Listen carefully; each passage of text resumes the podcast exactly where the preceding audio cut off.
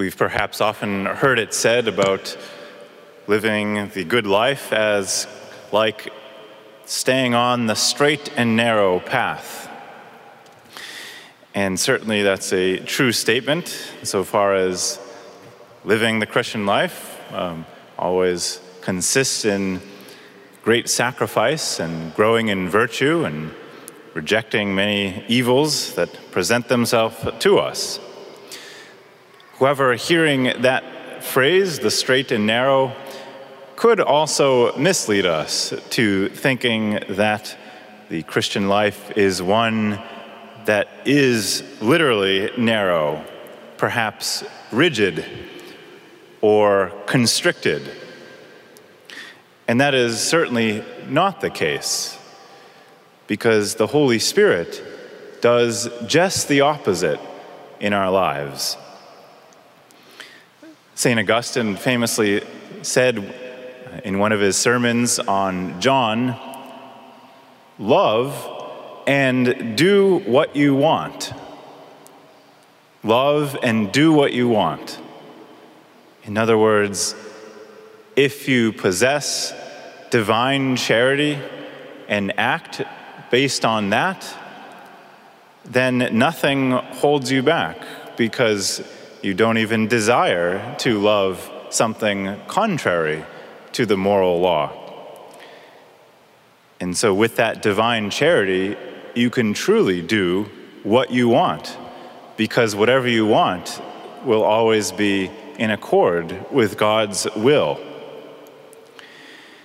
And therein lies the essence of life in the Holy Spirit possessing the love of God that is poured into our hearts, which is the Holy Spirit, and from that, living in complete freedom, unbound from all fears and anxieties, with no sense of being constricted or held back. This is, in a word, true Christian freedom, and it is the Holy Spirit who grants that. In the sequence that we heard just a moment ago before the gospel, one of the four sequences that is chanted throughout the year, the other days being Corpus Christi, Our Lady of Sorrows, and Easter Sunday. Today we had the very special Pentecost sequence, and it's a beautiful reflection on the Holy Spirit and a, a prayer to Him and one line that stuck out at me this year was toward the end. It said, speaking to the Holy Spirit, bend what is rigid, melt what is frozen. Bend what is rigid, melt what is frozen. I think far too many Christians fear of giving themselves wholeheartedly to Christ because they see that life of discipleship as one of rigidity or something that's frozen or lifeless.